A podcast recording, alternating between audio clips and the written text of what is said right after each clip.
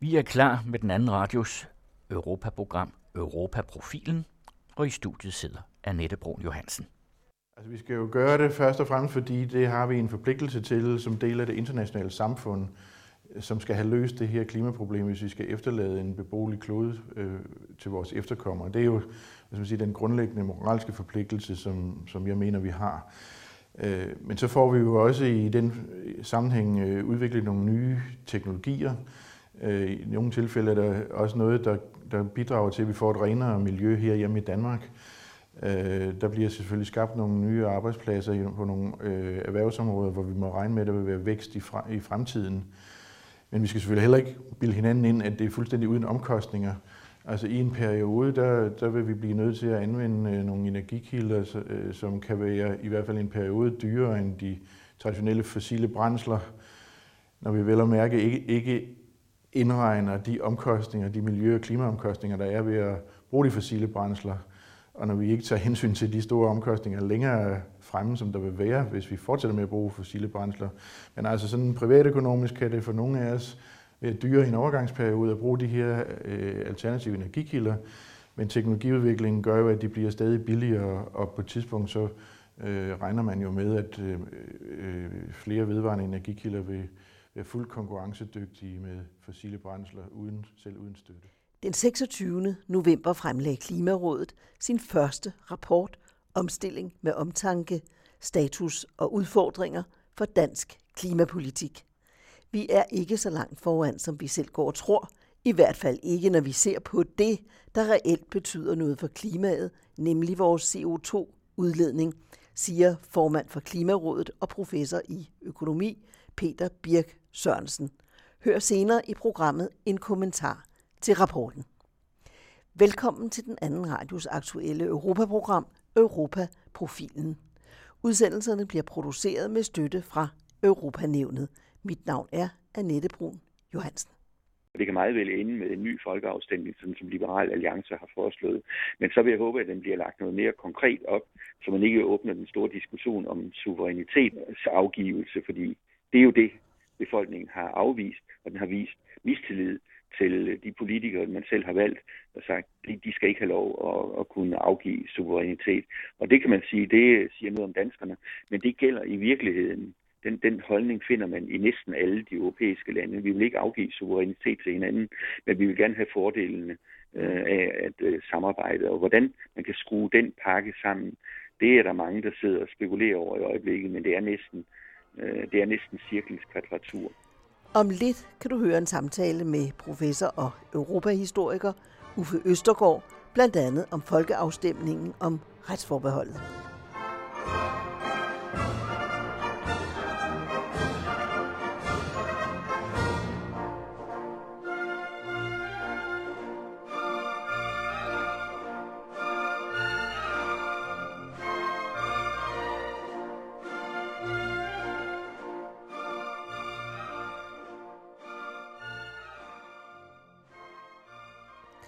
Uffe Østergaard, danske vælgere har netop sagt klart nej til at ændre retsforbeholdet til en tilvalgsordning.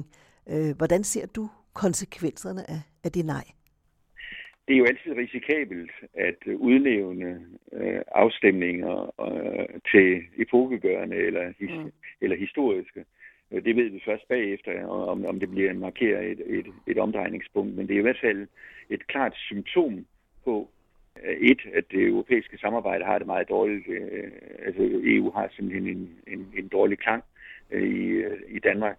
Men det er jo også, tror jeg, man kan løfte op og sige, det er nok også egentlig en bekræftelse på, at det, der er sket, er, at EU på en så omvendt måde har udviklet sig til en koalition af nationalstater.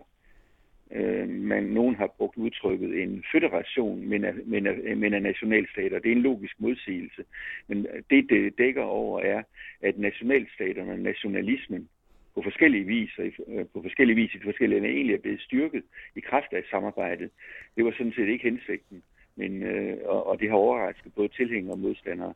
Så jeg tror egentlig, at på den måde passer Danmark meget godt ind i et overordnet billede, som jo har i den ene ende Storbritannien, eller i hvert fald England, der søger væk Vi har Danmark, men vi har jo også en stærk stigende skepsis, og den vi lige har set i Frankrig med Front Nationals store fremgang. Men så skal man faktisk også tage med Øst- og Centraleuropa, hvor landene også er de gamle, de fire Visegrad-lande, altså Polen, Tjekkiet, Slovakiet og Ungarn, er også meget skeptiske over for at afgive suverænitet. Så på forskellig vis så tegner der sig et billede af et mere og mere nationalt opsplittet og nationalt konsolideret Europa, hvor man så ovenikøbet kan tage katalanerne og skotterne med også, fordi de vil jo så gerne have deres egne nationalstater. De er i opposition til henholdsvis Spanien og Storbritannien og satser på EU, hvor de indtil videre er blevet afvist. Men altså alt i alt synes jeg, det tegner et billede af et mere og mere nationalt Europa.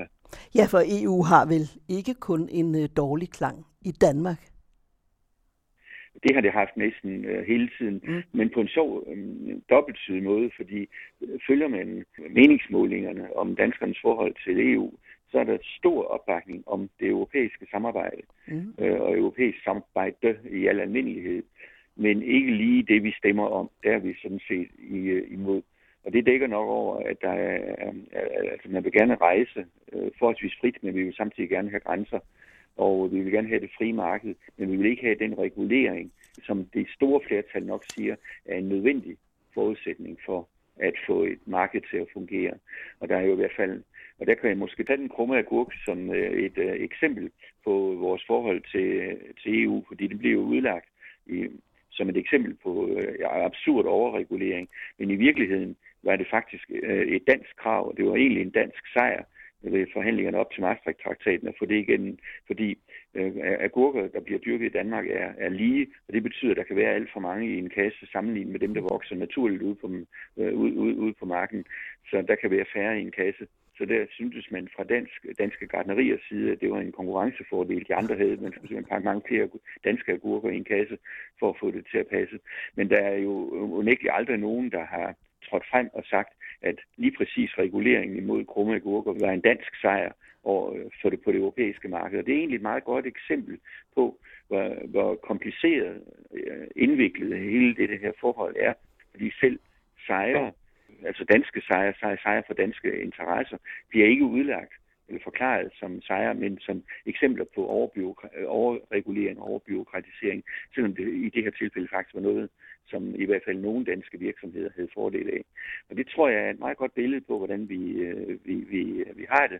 Og det er jo ikke, fordi vi er dumme, men fordi det er et enormt kompliceret foretagende at opretholde det frie marked, som det ser ud til, at det helt store flertal er vældig interesseret i at opretholde. Men lad os lige et øjeblik vende tilbage til befolkningens nej. Altså, hvad tror du, det er udtryk for? Er der ikke flere lag og nuancer i det nej? Mange. Altså, det nej dækker jo, der er jo et højreorienteret, et venstreorienteret og et mellemorienteret nej. Det er jo bredt over det hele.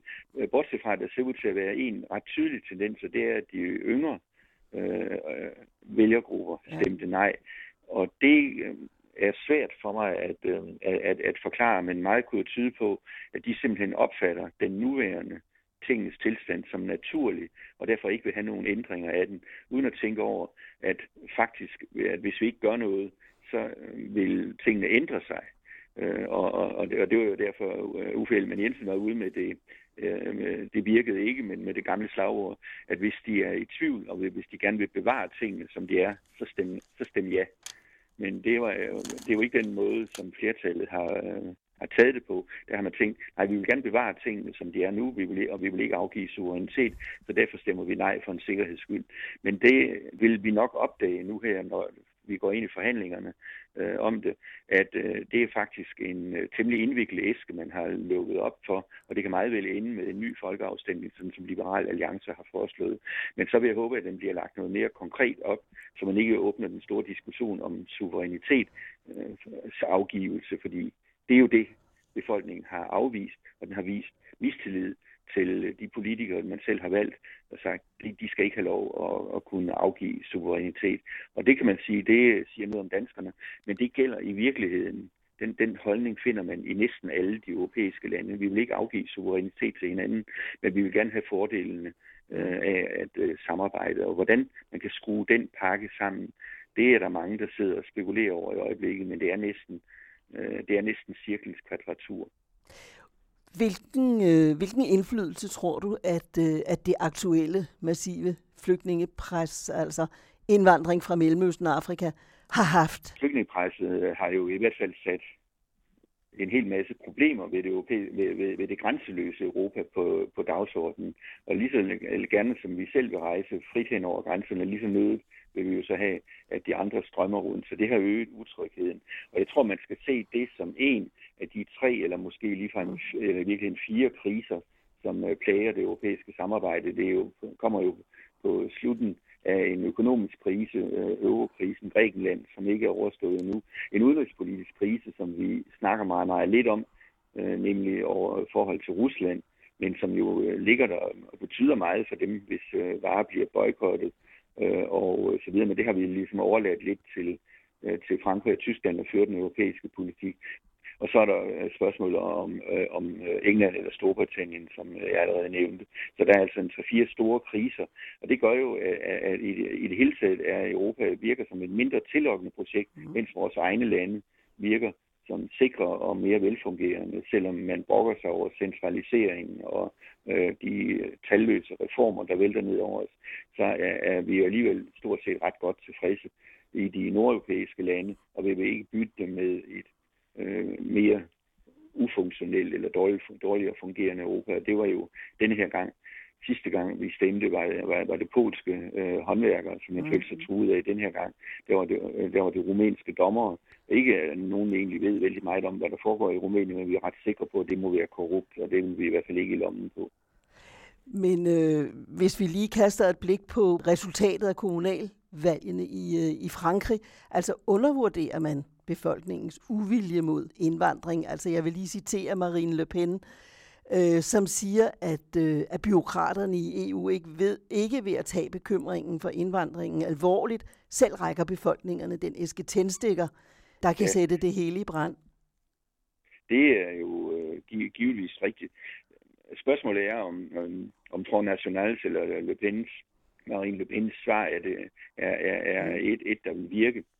Det ved vi ikke, fordi de er meget, meget ukonkrete på, hvordan de egentlig vil gøre det. De siger bare, at den franske storhed og de franske grænser skal genoprettes, og de ønsker sig tilbage til et stort og stærkt Frankrig, som det var måske i 1900, måske ikke 50'erne, men 1960'erne. Det er nok det, de drømmer om, men under de Gaulle og fransk enegang, men samtidig har man en fornemmelse af, at de jo også godt kunne tænke sig at bestemme noget mere over de andre, men ikke vil lade os andre bestemme over dem.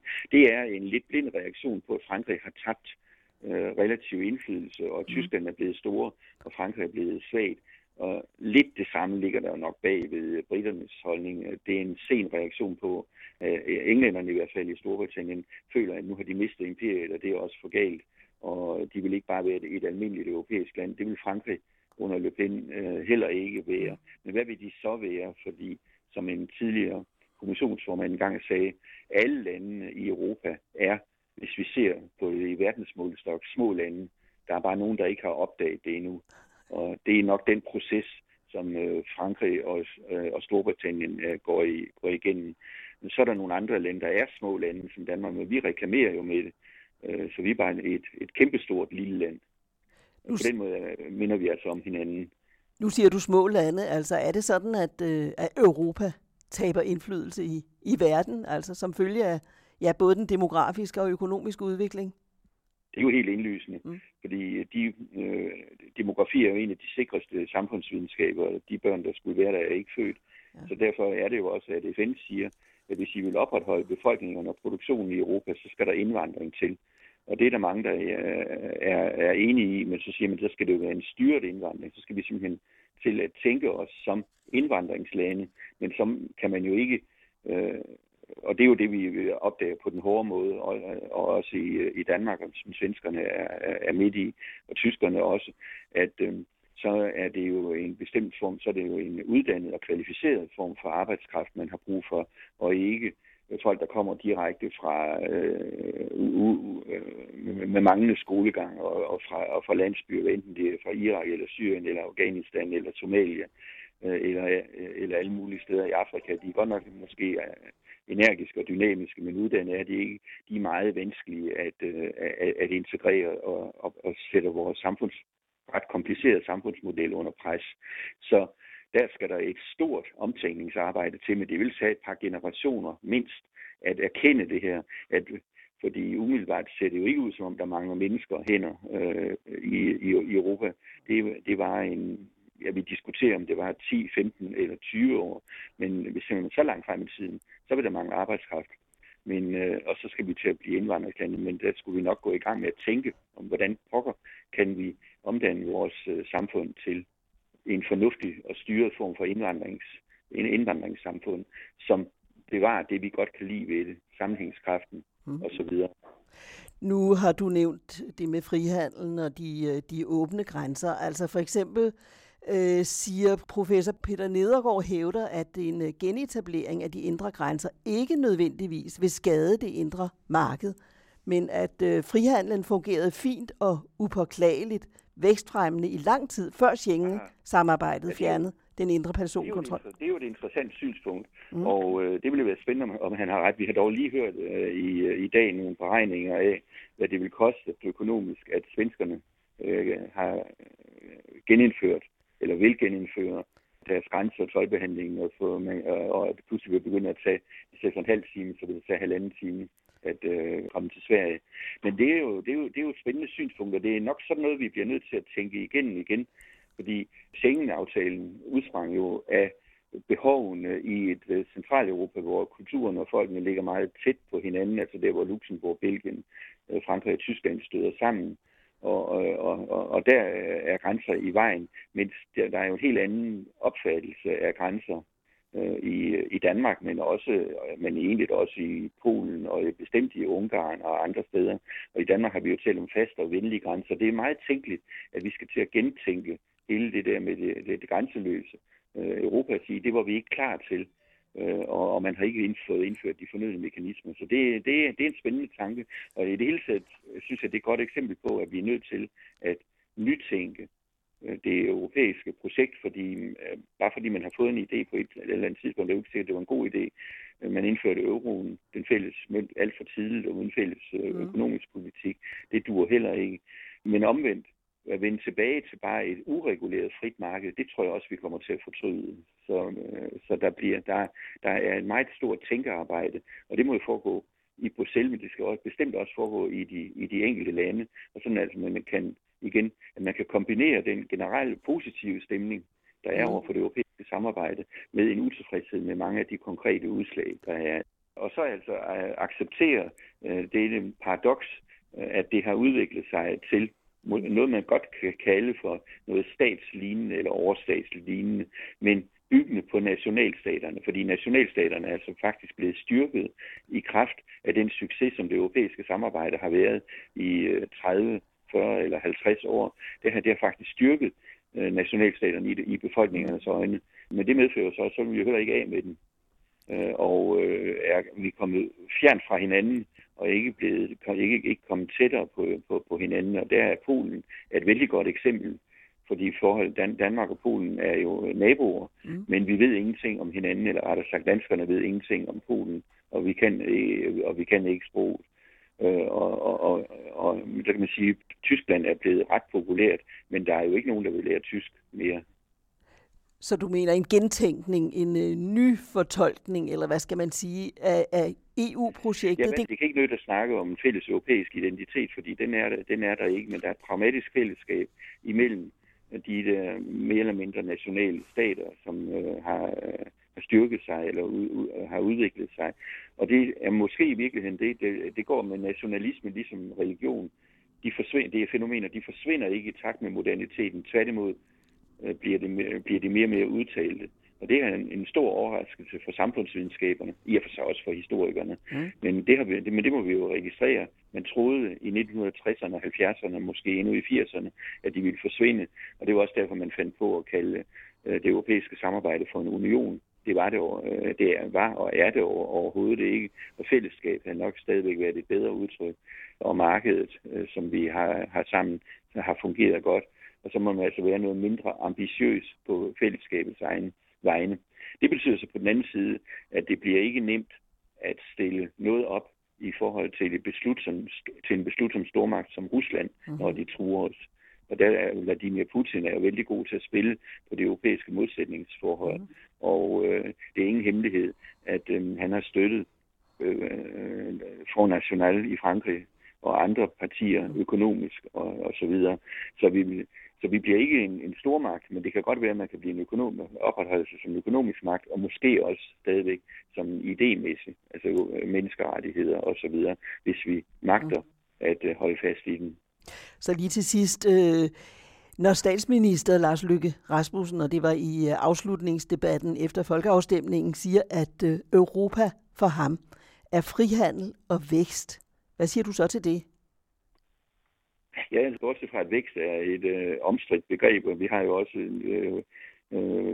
vi har nogle klimaforhandlinger i Paris, der sætter spørgsmålstegn ved væksten, men det er nok rigtigt, at det er det, vi har til fælles, det er det, vi har en interesse i, og vi har forbløffende lidt interesse i hinandens kultur og sprog, og i det omfang, vi kommunikerer med hinanden, så foregår det på en eller anden udgave af engelsk, som vi har snuppet fra briterne og så videre. Så en stor fælles europæisk kultur skal man nok ikke, og identitetsfølelse skal man ikke tro på, men netop markedet. Men så også er det vigtigt at holde fast i de gamle idealer om menneskerettigheder og politik og så videre. Du hørte professor Uffe Østergaard. Og så endnu et klip med Klimarådets formand Peter Birk Sørensen. Altså hvis vi rent faktisk herhjemme skal være uafhængige af fossile brændsler i 2050, så skal vi øge tempoet i udbygningen med vedvarende energi i forhold til det, vi historisk har set.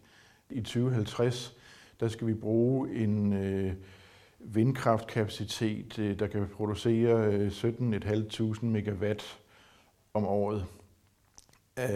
Hvis vi forestiller os, at vi fortsætter med at opstille vindmøller i samme takt og tempo, som vi har gjort indtil nu, så vil vi faktisk kun i 2050 have en vindkraftkapacitet, der er under det halve af den tal, jeg lige nævnte, altså godt 8.000 megawatt om året. Og så kan man spørge, hvad er årsagen til det?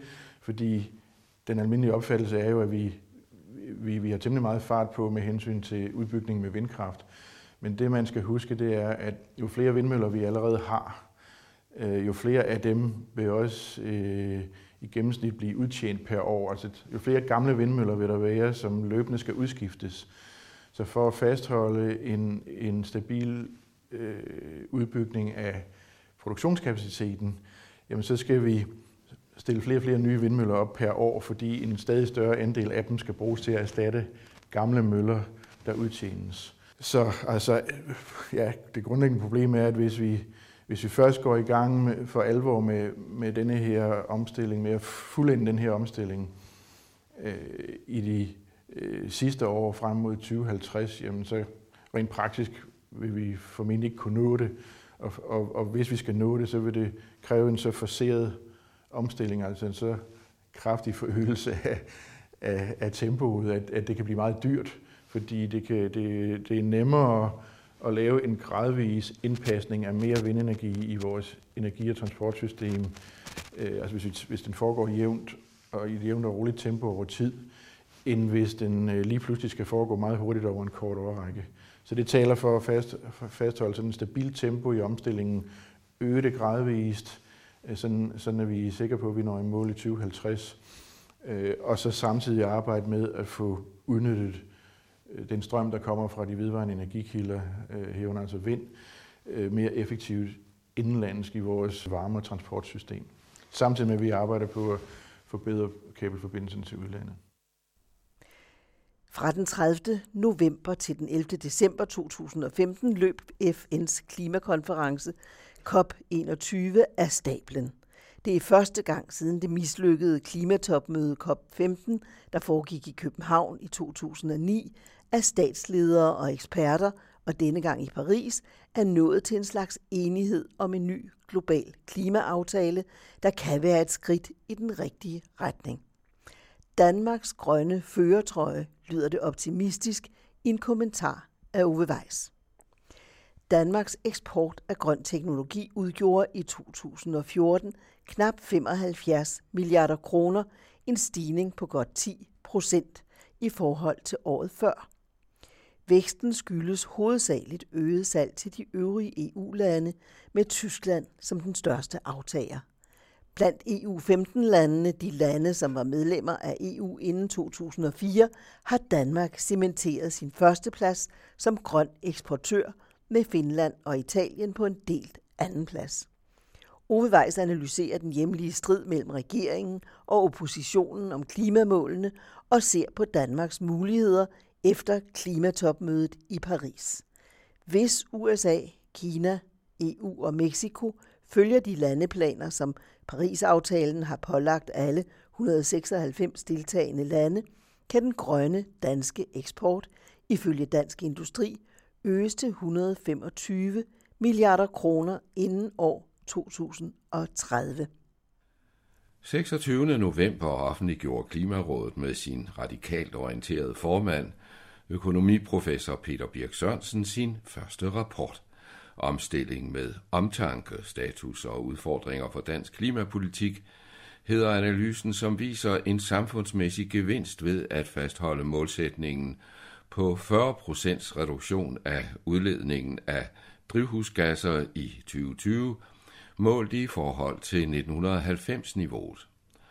Rapporten ser ikke overraskende blandt andet biomasse og udbygning af vedvarende energi som afgørende i fremtidens energisystem. Og så mener Klimarådet, at yderligere reduktion af CO2-udslippet fra landbruget kan give en klækkelig økonomisk gevinst med et renere vandmiljø som væsentlig tillægsgevinst.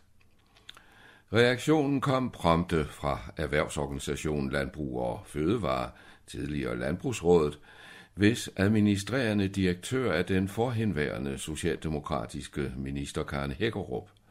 Fra hovedkvarteret Akselborg lød dommen fra direktør Flemming Nørre Pedersen, at rapporten var uintelligent, analyserne skrubforkerte og et typisk udtryk for Klimarådets osteklokketænkning. Anderledes var modtagelsen i organisationen Dansk Fjernvarme, hvis direktør Kim Mortensen er Karen Hækkerups tidligere gruppefælle i Folketinget. Han roste Klimarådet med blandt andet disse ord: Energisektoren og ikke mindst varmesektoren er en investeringstung sektor. Sidste år investerede fjernvarmeanlæggene 5 milliarder kroner i ny teknologi, nye rør og kedler. Derfor kan vi kun bakke op om principper, som bidrager til at skabe mere sikkerhed omkring de enkelte investeringer, sådan som Klimarådet gør, sagde Mortensen. Klimarapporten og de to eksempler på modtagelsen af den afspejler tydeligt det dilemma, som mødte Danmark 4 dage senere, da FN's klimatopmøde åbnede 30. november i Paris. Den danske eksport af energiteknologi udgjorde knap 74,5 milliarder kroner i 2014, en stigning på 10,7% i forhold til året før. Til sammenligningen steg Danmarks totale vareeksport med blot 0,6%. Dermed udgør eksporten af energiteknologi 12% af den samlede vareeksport. Og hvad der er nok så værd at bemærke, væksten i Danmarks eksport af grøn energiteknologi stammer hovedsageligt fra øget salg til andre EU-lande. Tyskland er det land, som aftager størstedelen af Danmarks eksport af energiteknologi. I 2014 drejede det sig om 30,4% af den samlede grønne teknologieksport. Så da Venstres energiforsynings- og klimaminister Lars Christian Lilleholt forberedte sig til Paris-rejsen, måtte han beslutte, om han skulle følge anbefalingerne fra Klimarådet eller advarslerne fra hans eget partis traditionelle støtter i landbruget. Beslutningen var nu ikke svær, for den havde hans regering allerede truffet i sit regeringsgrundlag, hvor den tidligere regerings ambition om en reduktion af CO2-udslippet på 40% inden 2020 er reduceret til 37%. Så ministerens konklusion lød, citat, Klimarådets forslag til at nå 40%-målet i 2020 viser, at uanset hvordan man vender og drejer det, så kommer det til at koste statskassen 900 millioner kroner om året. De penge foreslår Klimarådet at finde ved at hæve bundskatten, ligesom rådet blandt andet foreslår en kraftig udbygning af vindenergien og dermed stigende PSO-afgifter samt tiltag, der forværrer landbrugets konkurrenceevne, sagde han og tilføjede ikke uventet, citat, regeringen går ikke ind for at hæve skattetrykket, øge PSO-afgiften eller forringe landbrugets konkurrenceevne for at jagte tilfældige klimamål i et tilfældigt år, citat slut. PSO står for Public Service Obligations og er en afgift på forbrugernes elregning, som blandt andet omsættes i tilskud til vedvarende energi, decentral kraft-varmeproduktion og forskning i og udvikling af miljøvenlig energiproduktion.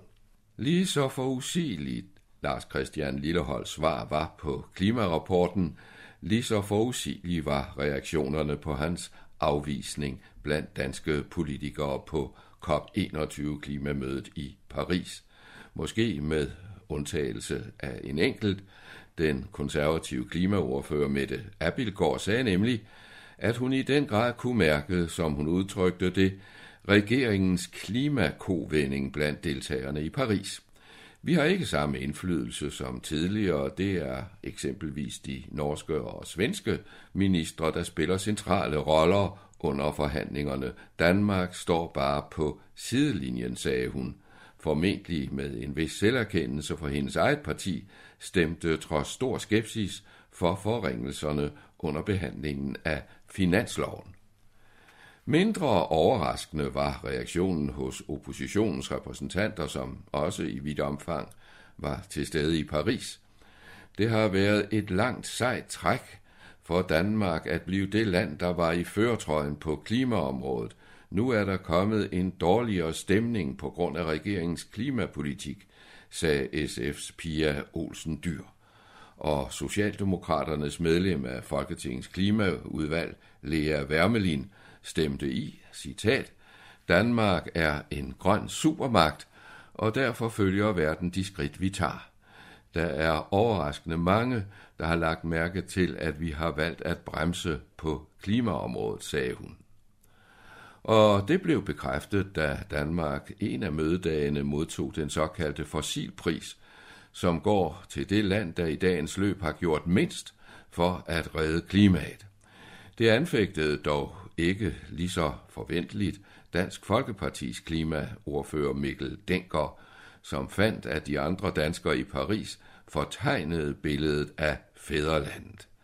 Generelt får vi meget en anerkendelse fra andre lande, at der har været en lille justering af den danske klimapolitik, rykker ikke ved det store billede, men der er selvfølgelig nogen, der kan lide at kaste smuds på det folketingsflertal, der findes nu, sagde han.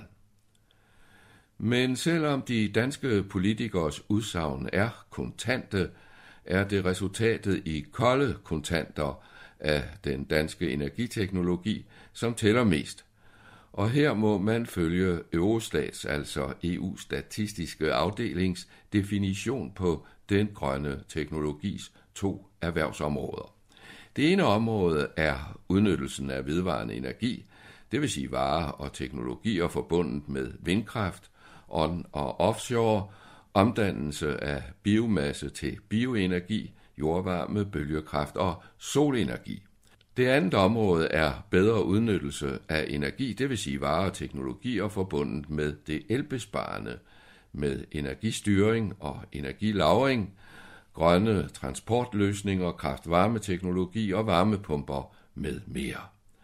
Ser man på eksporten af energiteknologi blandt EU-15-landene, det vil sige de lande, som var medlem af EU inden 2004, ja, så har Danmark siden 2001 haft den største part, med en andel, der var på 12% i 2014, har Danmark cementeret sin klare førsteplads yderligere i forhold til Finland og Italien, der ligger på en delt andenplads med 9,1%.